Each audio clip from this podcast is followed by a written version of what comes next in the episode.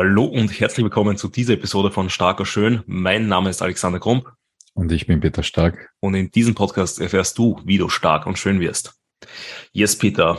Ähm, es ist mal wieder soweit. Äh, ein weiteres Wettkampfwochenende ist zu Ende und da ein sehr, sehr intensives Wettkampfwochenende. Also sowohl für, also ich glaube für dich das intensivste, was man sich nur so irgendwie vorstellen kann. Ähm, und für mich ähm, tatsächlich jetzt gar nicht so intensiv, äh, aber halt auch etwas fordernder, weil äh, du hast das hier auch mitbekommen, die Show am Sonntag ja doch dann nochmal etwas länger war und ich dann glücklicherweise bis zum bitteren Ende auch dort bleiben durfte.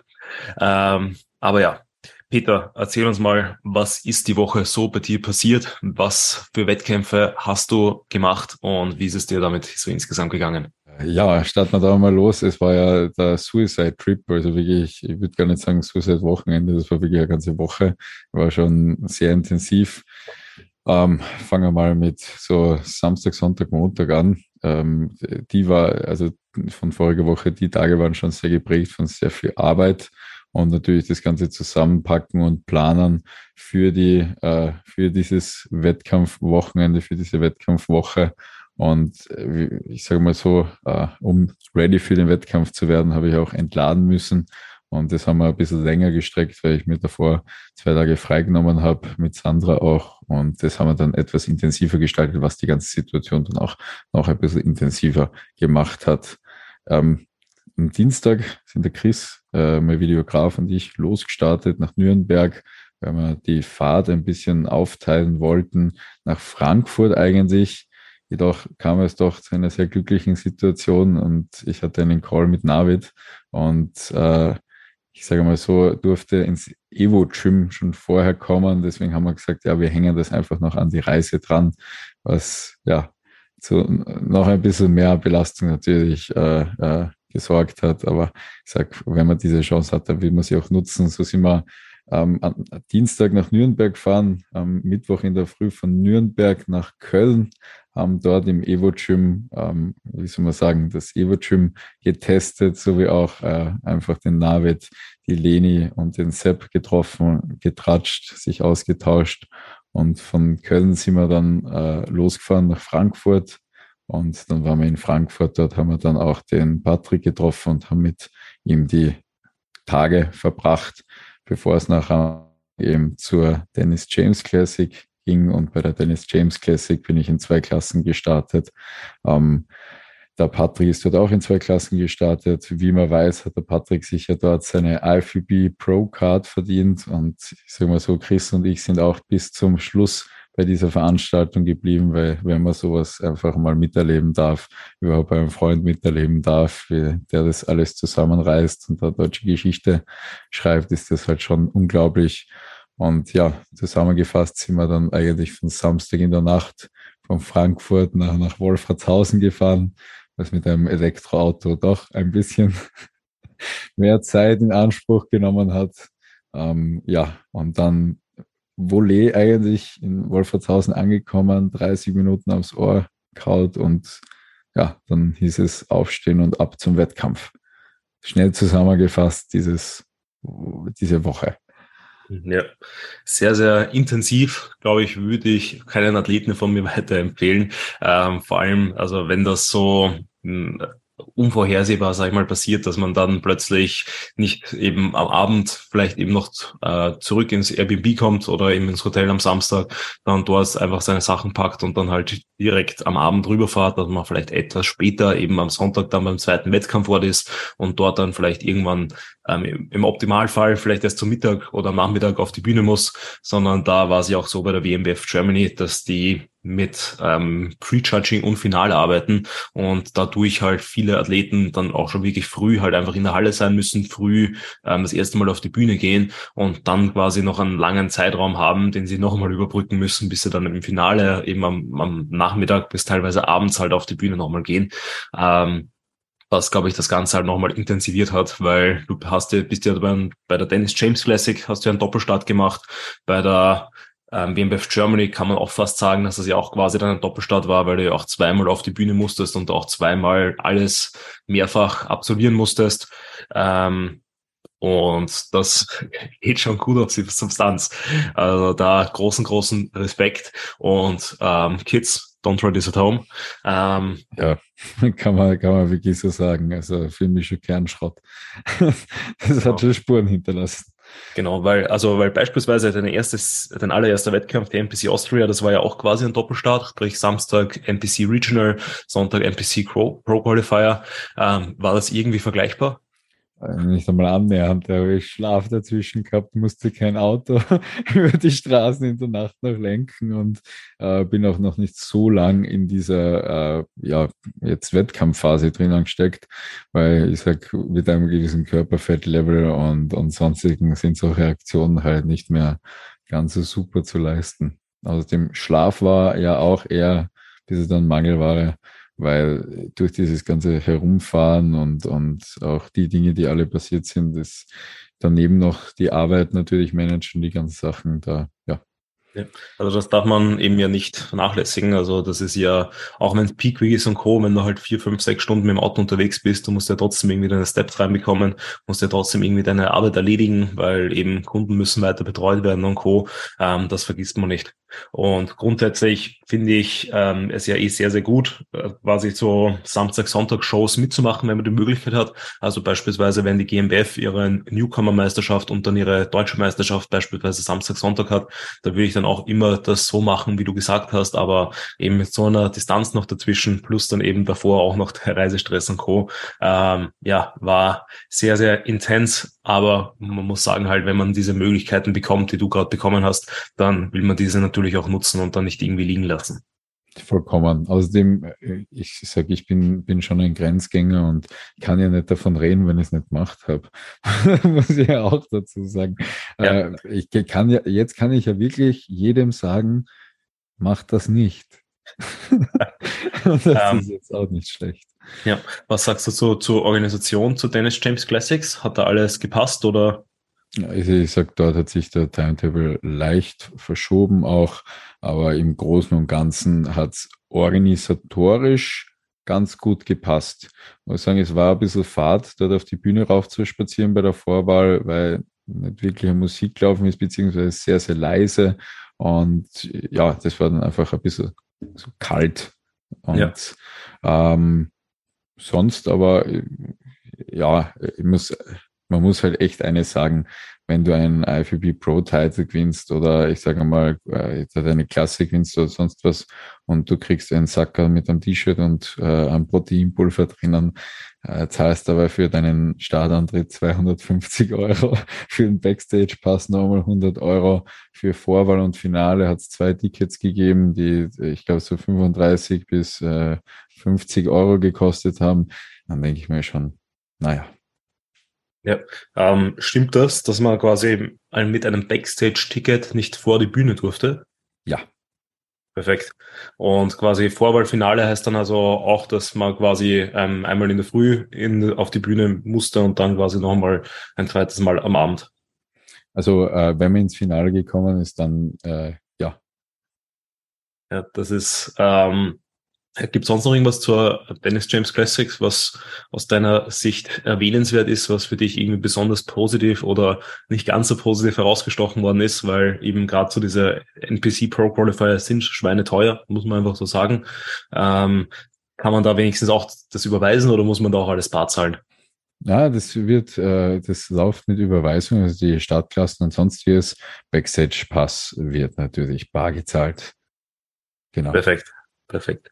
Ähm, genau, weil wenn sonst von dir zur DJ Classics nichts mehr zu sagen gibt, würde ich sagen, gehen wir einen Tag weiter zur WMWF Germany, ähm, die eben ja am Sonntag in dem schönen Bayern in Wolfratshausen stattgefunden hat, ähm, was, glaube ich, die größte WMWF Germany war, die es jeweils gegeben hat, ähm, weil der Max hat mir das erzählt, die haben sich zwei, zweieinhalbfacht, also mit fast so knapp 150 StarterInnen, glaube ich.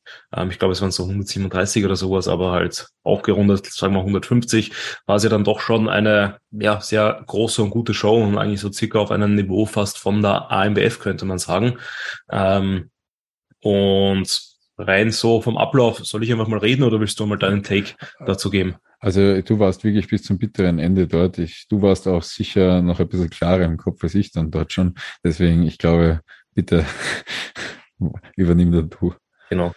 Also WMWF Germany ähm, arbeitet auch noch mit Prejudging-Finale, was sich für mich wieder mal gezeigt hat bei der Show, nachdem ich jetzt bei vielen Shows war, die halt einfach ähm, quasi so Run-Through-Shows wurden äh, oder waren, oder halt einfach alles direkt hintereinander hast, ist mir wieder aufgefallen, dass das deutlich, deutlich, deutlich angenehmer, sowohl für Athleten, Coaches und Zuschauer. Und ich da tatsächlich ähm, ja den Sinn dahinter nicht so ganz verstehe. Ähm, plus vor allem, was ich halt auch so bei der WMBF Germany etwas ähm, komisch fand, ist, dass alle nochmal ins Finale gekommen sind.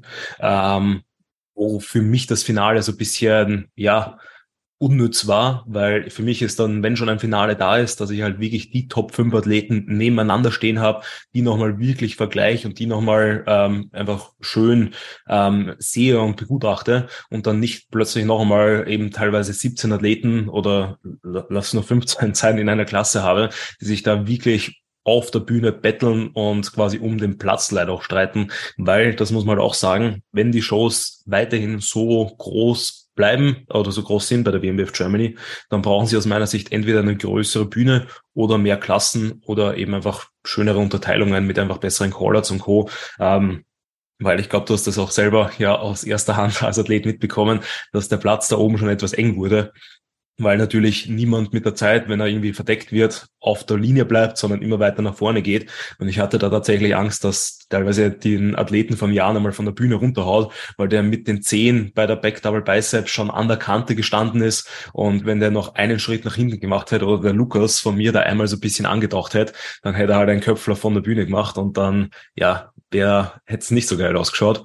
Ähm, das heißt, da, das fand ich ein bisschen schwierig, also von der Bühne, von der Größe her, ähm, dass man da, glaube ich, das einfach vielleicht einmal dann upgraden muss, wenn die Shows so groß bleiben oder einfach die Klassen ein bisschen anders einteilen, dass man so judged, plus eben einfach Pre-Judging-Finale ist einfach nicht meines. Und wenn man ein Finale macht, dann sollten da aus meiner Sicht auch nur eben Top 5, Top 6 drinnen stehen, weil ansonsten, ähm, glaube ich, ist es ja auch für die Judges nochmal sehr, sehr unangenehm, wenn die plötzlich nochmal Platz 8, 9, 10, 11, 12 placen müssen und anstatt sich wirklich voll und ganz auf diese Top 5 zu fokussieren, was ja dann oft sehr, sehr knappe Entscheidungen einfach sind. Und gerade auch bei den Profis ist mir das dann auch aufgefallen, dass da halt auch eine größere Bühne vielleicht irgendwie notwendig gewesen wäre, ähm, weil da hatte ich zumindest auch das Gefühl, dass ähm, eben der Platz in den grundlegenden, im ersten Vergleich einmal zu wenig war. Dann gab es eher einen Callout. Ähm, dort hätte man aus meiner Sicht bisschen mehr durchswappen können, weil da ist es quasi bei meinen Athleten, beim Lukas so gewesen,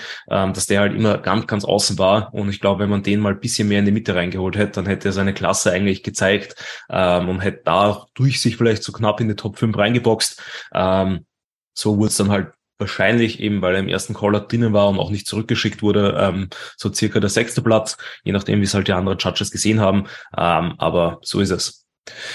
Ähm, genau, das so ein bisschen zum Ablauf. Ja, Peter? Ich wollte noch fragen, du hast ja vier Athleten dort am Start gehabt.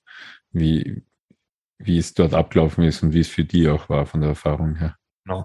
Ähm, ja, so insgesamt eh sehr, sehr positiv, muss ich sagen. Also neben der AMWF das ähm, erfolgreichste Wettkampfwochenende von mir und meinen ähm, AthletInnen. Also ein Auftakt hat eben die Saskia gemacht, die die Women's Physik dann gewonnen hat. Die war eben auch direkt um 10 in der Früh schon das erste Mal auf der Bühne und dann beim zweiten Mal, glaube ich, so roundabout 17, 18 Uhr, weil sich dann doch eben es stärker nach hinten verschoben hat. Ähm, aber da fand ich schade, dass eben die Figurklasse nicht genug TeilnehmerInnen hatte. Ähm, um eine Broker zu vergeben oder ähm, es einfach keine, es, also ich weiß tatsächlich nicht, wie das bei der WMBF ist, ob da quasi ab einer gewissen Klassengröße das vergeben werden darf oder ob es quasi ab, sobald es zwei Klassen gibt und einen Overall gibt, dass dann quasi eine Pro-Card vergeben werden darf, weil da wäre es, glaube ich, auch für die Saskia natürlich ein mega Saisonabschluss gewesen, wenn die dann mit der Pro-Card dann ähm, die Season beenden darf. Ähm, zweiter Athlet war eben der Lukas, der dann in der Bodybuilding 2 auf die Bühne gegangen ist, eben dann auch so einmal, ich glaube, um 11 Uhr, 11.20 herum ähm, und dann eben auch nochmal sehr, sehr spät. Der hat tatsächlich ähm, komplett abgeräumt. Der hat in der Bodybuilding 2 Klasse seinen Klasse gewonnen. Dann im Overall gingen ähm, Fabian Farid mal wieder, der ist diese Season halt einfach unschlagbar oder sehr, sehr schwer schlagbar, ähm, den Vize-Overall geholt hat und dadurch, weil es so viele Bodybuilding-Klassen gab und so viele starke Bodybuilding-Klassen gab, ähm, gab es doch zwei Pro-Cards. Das heißt, da hat sich auch der Lukas die Pro-Card holen können, ähm, wo er dann auch eben direkt kurzfristig gesagt hat, gut, ich mache mir, mach direkt mein Pro-Debüt bei der WMBF Germany, weil es ja am Abend dann auch noch diesen Valhalla Pro Cup gab und am Abend ist eigentlich auch nicht gesagt, das war eigentlich dann schon in der Nacht. Ähm, und dort konnte er aus meiner Sicht, hätte eigentlich in die Top 5 gehört, so wurde es halt wahrscheinlich eben ähm, irgendwie Platz 6, 7, ähm, je nachdem, wo es die Judges halt dann gesehen haben. Ähm, und da war auf jeden Fall auch ein sehr, sehr gutes Showing gezeigt und gezeigt, dass er eigentlich, glaube ich, also vor allem in dieser Lightweight-Klasse, wo er ja normalerweise landen wird, ähm, Light bis Middleweight, ähm, spiellich auch Schaden anrichten kann und sicherlich auch bei den Profis kompetitiv ist mit der aktuellen Physik. Warten wir mal, wie es nach der nächsten ähm, Aufbauphase aussieht. Da wird das dann das Ganze noch gefährlicher werden. Und genau, da auch nochmal Props an den Fabian Farid, der die Profiklasse dann auch direkt gewonnen hat. Sprich, eben da ähnlich äh, einfach die Season, glaube ich, komplett durchmarschiert ist. Ähm, und da einfach bin ich gespannt, ob er jetzt noch die ähm, WMWF Worlds mitmacht, ob man ihn davon überzeugen konnte, weil ursprünglich war das nicht am Plan. Und da, wenn die ZuhörerInnen diesen Podcast hören und diese Episode teilen, dann taggt da auch einfach vielleicht mal den Fabian Fahrrad und sagt einerseits, er soll als Gast, ähm, er soll zu Gast kommen, plus er sollte WMBF Worlds fahren und dort den Amis und Co. den Arsch aufreißen. Ähm, und genau, ansonsten hatte ich noch zwei Men's Physik Athleten am Start. Einerseits den Nils in der Men's Physik Small, also Men's Physik 1 Klasse, wo er ebenfalls den Klassensieg holen konnte. Also da ähm, quasi war das ein ziemlich guter Streak mit drei Athleten auf der Bühne und jeweils alle den ersten Platz. Im Overall wurde der Nils halt einfach klar outmuscled, ähm, weil er dann doch mit seinen, ja, circa 62 Kilo, trotz schönen Frame, schönen Posing und Co., ähm, ja, einfach halt etwas zu small war, um beim Overall dann wirklich ähm, die Pro-Card sich zu verdienen. Ähm, aber auch da, muss ich sagen, hat er sehr, sehr gut ausgesehen und seine Stärken nochmal schön präsentieren können. Ähm, und der Remo, der ist dann in der Men's Physik 3 gestartet. Das war bisschen unglücklich und unglücklich beschreibt so ein bisschen die ganze Season vom Remo, ähm, weil wir leider eben ähm, ja immer wieder mit der Farbe zum Kämpfen hatten und dieses Mal, wo die Farbe gut gehalten hat, ist er mit 1,82,5 eingemessen worden und da auch bei 1,82,5 plötzlich in die ganz, ganz große Klasse reingerutscht, anstatt in die mittlere, weil die Klasseneinteilung bei der Men's Physik war unter 1,80, 1,80 bis 1,82,5 und über 1,82,5. Und ich sage mal, in der Men's Physik 2 hätte also wäre er auch Erster oder Zweiter geworden. Ähm, in der Men's Physik 3 wurde es halt der dritte Platz, weil da die WMWF Germany ganz, ganz klar nach Masse judged in der Men's Physik. Also das muss man einfach so sagen. Ähm, die zwei Personen, die vorhin waren, das waren eigentlich Leute, die auch sowohl wahrscheinlich bei der IFBB als auch beim NPC, ähm, PCA und Co in der Men's Physik, die also gut abschneiden, was halt in Naturalverbänden immer etwas schwierig finde, weil es da aus meiner Sicht ein eine saubere Trennung zwischen den einzelnen Klassen geben sollte. Ähm, aber das ist halt so und die, wenn die WMBF dann mehr auf Masse judged, das weiß man das für die Zukunft, dass man dort halt dann eben eher die die Big Boys, die Big Men's Physik Boys hinschickt und weniger die, ähm, die, die, ähm, sag ich mal, ähm, ich will jetzt nicht sagen dünneren, aber so ein bisschen ästhetischeren, filigraneren Men's Physik Leute, ähm, weil das einfach anscheinend der, der Fokus ist, den die WMBF Germany so hat. Und ähm, das ist quasi auch eines meiner großen Learnings von den Shows gewesen. Und so konnte es für ihn, für den Remo eben auch ein sehr, sehr guter dritter Platz werden. Ähm, eben ich als Coach habe es wieder voll ein bisschen anders gesehen, hätte ihn natürlich weiter oben gesehen, eben aus dem Aspekt, weil der Platz zwei einfach ein Bodybuilder war und auch wie ein Bodybuilder gepostet hat. Und wenn im Regelwerk drinnen steht, eine Hand offen auf der Hose, dann muss das auch durchgesetzt werden. Ähm, und wenn der andauernd mit Fäusten dasteht und eigentlich einen Back-Let Spread als Back-Relaxed macht und äh, ähm, andauernd eigentlich falsch post, dann muss das aus meiner Sicht so gewertet werden, dass die genau deswegen eben schlechter geplaced wird. Ähm, gegen Platz eins kann ich nichts sagen, da hat das Posing sehr, sehr gut gepasst. Der war halt auch sehr, sehr massiv. Ähm, von dem her eben, wenn man das so judgt, ähm, geht das alles komplett in Ordnung. Ähm, Finde ich eben, wie schon gesagt, ich persönlich auch nur sehr schade, weil ähm, ansonsten wird halt alles Bodybuilding und dann brauche ich eigentlich diese ganzen Klassen nicht mehr, ähm, weil dann wird ja eh bei jeder Klasse nur noch Muskelmasse und Conditioning gejudged, plus vielleicht bisschen Linie und ähm, ja, dann, dann kann man sich das so schenken. Was, was hast du grundsätzlich vom Judging der WMBF gehalten? Also beziehungsweise hast du da Feedback auch bekommen? Uh, Feedback habe ich mir tatsächlich noch keines abgeholt, ähm, einfach weil ja, mit drei ersten Plätzen und dem dritten Platz weiß ich ja eh auch, woran es gelegen hat. Ähm, da war es für mich so ein bisschen überflüssig. Ich glaube, man hat halt stark gesehen, dass ähm, das Judging Panel sehr durchgemischt war, ähm, weil äh, es war ja ein sehr, sehr internationales Judging Panel mit Präsidenten von der WMBF Schweiz, glaube ich, WMBF ähm, UK war mit drinnen, die Steffi, ähm, ich glaube Italien und und und, plus dann eben auch noch ähm, der, äh, der Barack für Deutschland und keine Ahnung wer noch aller. Ähm, aber äh, dadurch, dass es so durchgemischt war, glaube ich, hat man halt gemerkt, dass die Linie so ein bisschen gefehlt hat. Also es war dann wirklich eine, eine, eine Meinung von fünf Personen, wo halt dann das Ergebnis quasi sich so ein bisschen gespiegelt hat, anstatt dass quasi alle fünf Personen wirklich quasi äh, genau das Gleiche gesehen hat. Ähm, deswegen, ja, was für mich bisschen fraglich, also ich finde, dass die WMBF noch einmal noch einmal deutlich, deutlich stärker nach Linie geht als beispielsweise bei der AMBF, wo man schon von der schon weiß, dass ähm, die ähm, schon sehr, sehr gerne sehr schöne Athleten einfach sehen, also mit sehr, sehr guten Proportionen. Das spiegelt sich, finde ich, bei der WMBF Germany auch wieder. Nur das aus meiner Sicht bei der WMBF Germany ähm, dies, die Anforderung ans Conditioning beispielsweise bei weitem noch nicht so hoch ist wie jetzt bei der AMBF. Also eben bei der AMBF musst du halt wirklich sehr, sehr trocken da noch kommen, wenn du da halt wirklich dann in die Top 3 rein möchtest. Eben da brauchst du gute Linie plus gutes Conditioning. Bei der WMBF Germany hatte ich das Gefühl, dass halt in manchen Klassen ähm, fast schon softe Leute eben eins, zwei, drei belegt haben, ähm, einfach weil sie natürlich viel eine schöne Linie hatten, plus viel Muskelmasse auf die Bühne gebracht haben, ähm, aber eben bei, in derselben Klasse einfach bei Weitem Leute, also Leute war, die bei Weitem ein besseres Conditioning hatten und ich finde, diesen Aspekt darf man halt da nicht zu sehr vernachlässigen. Und genau, das war, ist mir halt aufgefallen, dass da eben es so ein bisschen manchmal die Top 5 gefühlt halt so ein bisschen gewürfelt war. Ähm, ich finde so Platz eins geht in den meisten in den meisten Klassen auf jeden Fall in Ordnung. Zwei, drei grundsätzlich eigentlich auch. Da hätte ich mir vielleicht hier und da noch mal ein bisschen mehr individuelle Vergleiche auch gewünscht. Eben, dass man halt nur mal eine Top 5 sieht oder nur mal eine Top 3 noch vorholt.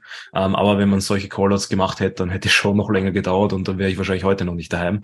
Ähm, und genau. Ansonsten eben Men's Physik habe ich doch schon gesagt, dass die da eben mehr noch nach Muskelmasse gehen. Ähm, Women's Physik hat perfekt gepasst. Also da hätte ich es auch eins zu eins so gejudged, glaube ich, wie die es gesehen hätten. Ähm, und Bikini habe ich tatsächlich nicht gesehen. Und ich glaube, das war's. Wie war so dein, ähm, deine Experience als Athlet? Plus eben auch, was sagst du so zum Judging, wenn du das so ein bisschen mitverfolgt hast? Ich muss ganz ehrlich sagen, ich habe weniger die anderen Klassen da mitverfolgen können. Ich habe versucht, am Wettkampftag dann so viel Ruhe auch wie möglich reinzubekommen. Bei mir selbst ähm, war, war das Einzige, was für mich halt äh, ein bisschen anstrengender war, ist, dass es sich so verschoben hat. Also man hat es dann wirklich schon sehr stark gespürt. Und zwischen ersten Bühnengang und zweiten Bühnengang dann acht Stunden vergehen. Äh, es war dann schon einfach zerrend. Da wäre eh die Überlegung gewesen, ob man nicht einfach heim ins Apartment fährt, sich dort einfach eine Runde hinlegt, alles gemütlich macht und dann wiederkommt. Weil es war einfach schwer, schwer zum Einschätzen. Ja, definitiv, weil du weißt ja auch nicht, ob sie dann nochmal probieren, irgendwie Zeit gut zu machen ja. und vielleicht beispielsweise die Pausen verkürzen, die Küren streichen oder was auch immer. Das finde ich, das ist halt, muss eigentlich aus meiner Sicht ein bisschen vielleicht ein Learning von der WMBF Germany sein, dass wenn sie schon hinten nach sind, die Pause nicht noch länger machen, damit sich der Timetable noch mehr verschiebt und dann noch äh, irgendwelche spontanen Guest-Posings und Co. einbaut, sondern dass man dann eher schaut, dass man eben wieder in den Time Frame, Timetable reinkommt, ähm, weil eben ich glaube, wenn die halt einfach nur noch am Ende dann die Top 5 auf die Bühne geschickt hätten, ähm, dass das dadurch dann dadurch halt schon mal deutlich, deutlich schneller wäre, weil dann brauchst du halt vielleicht maximal ein bis maximal zwei Vergleichsrunden, wo halt alle fünf eh immer gleichzeitig vorne sind, bis die Klasse wieder fertig gejudged ist, dann ist Kür und dann quasi ähm, ist das dann eh schon abgeschlossen. Plus ähm, eben im Worst Case finde ich, das war auch mein Takeaway von der Evo, kann man die Kühen im Worst Case auch streichen.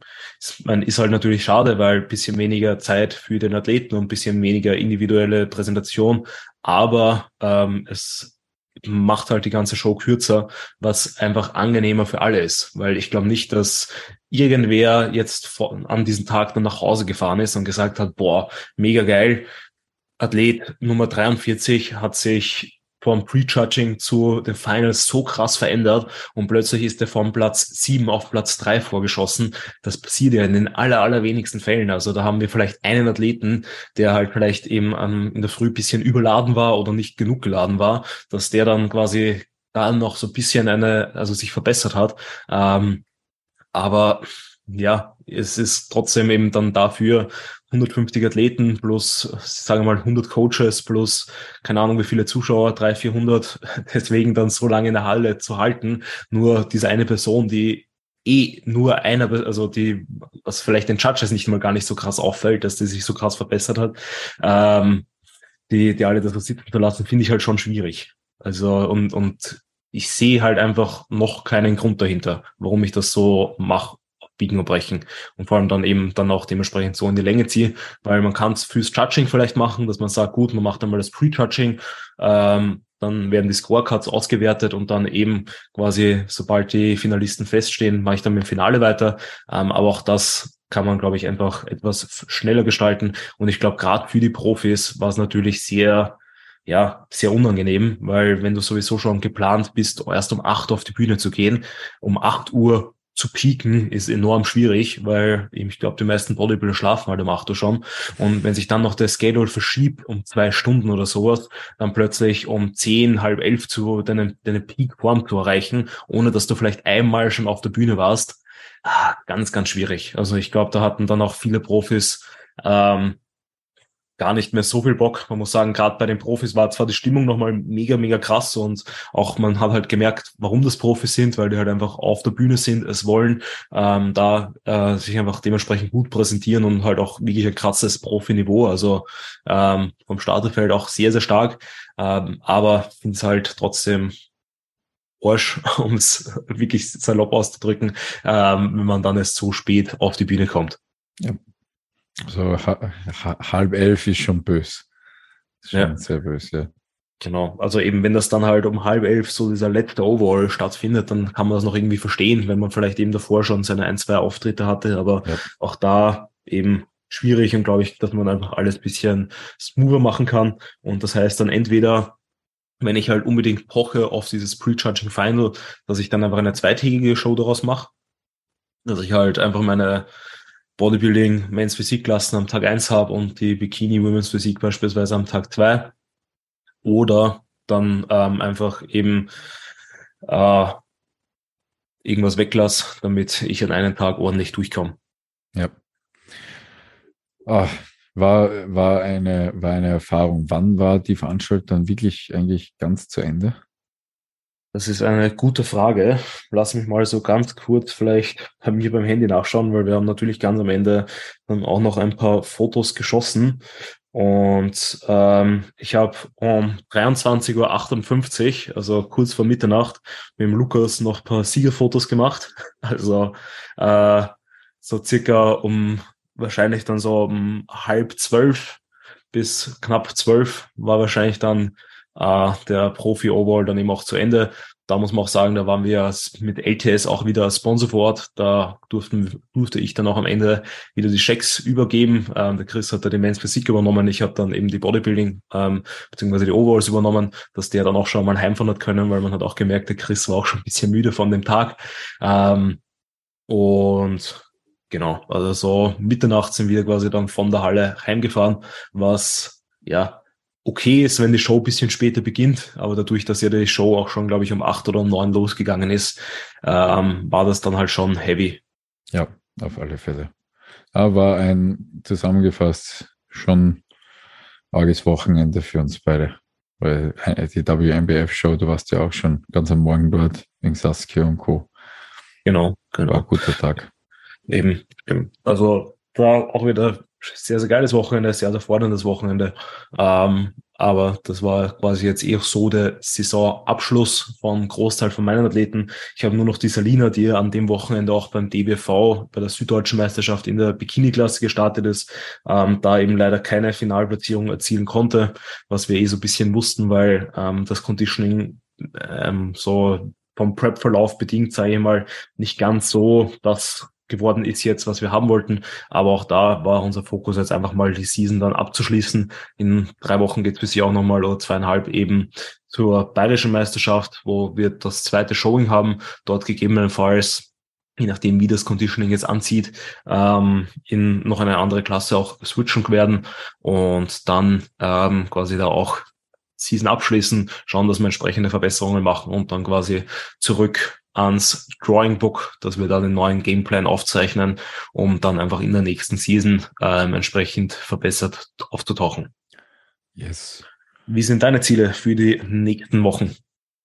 Also ich muss sagen, nach diesem Wochenende war natürlich ein bisschen ein Nachdenken da, äh, wie es weitergehen soll. Habe mir da jetzt aber viel, ich sage mal, Meinungen auch ein, eingeholt und von Menschen, die mir sehr wichtig sind, da ein Standpunkt. Und ja, werde es noch offen lassen. Es wird nach in der nächsten Podcast-Episode erfahren, ob ich noch zu den Words fahre oder so meine Saison abschließen werde. Yes. Das heißt, da dürft ihr euch schon mal auf die nächste Episode freuen, dass da auch viele neue Infos wieder gibt. Sprich, so ein bisschen Ausblick von Peter. Ähm, dann ähm, einerseits vielleicht paar Insights, wie meine Offseason gerade auch so wieder läuft, weil da tut sich auch so ein bisschen was, ähm, trotz der ganzen Wettkämpfe. Ähm, wir werden schauen, dass wir auch wieder eine Gastepisode machen. Da könnt ihr gerne den Peter und mir schreiben, welche Gäste ihr euch wünscht. Ähm, und genau, Peter, gibt es von dir noch irgendwas, was die Zuschauer wissen sollten oder wissen müssen für das vergangene Wochenende oder für die Zukunft, bis wir uns dann nächsten Sonntag bei der nächsten Episode wieder hören? Auf alle Fälle mit Code Beat bei Evo Prozente sparen. Das kann ich schon mal rein sagen. Sonst gibt es von meiner Seite nichts mehr. Alex, werden wir so abschließen. Genau. Ähm, ich bin so frech und drop auch nochmal den Code Grump für ESN. Ähm, das heißt, da habt ihr zwei sehr hochkarätige Möglichkeiten, eure Supplemente zu beziehen.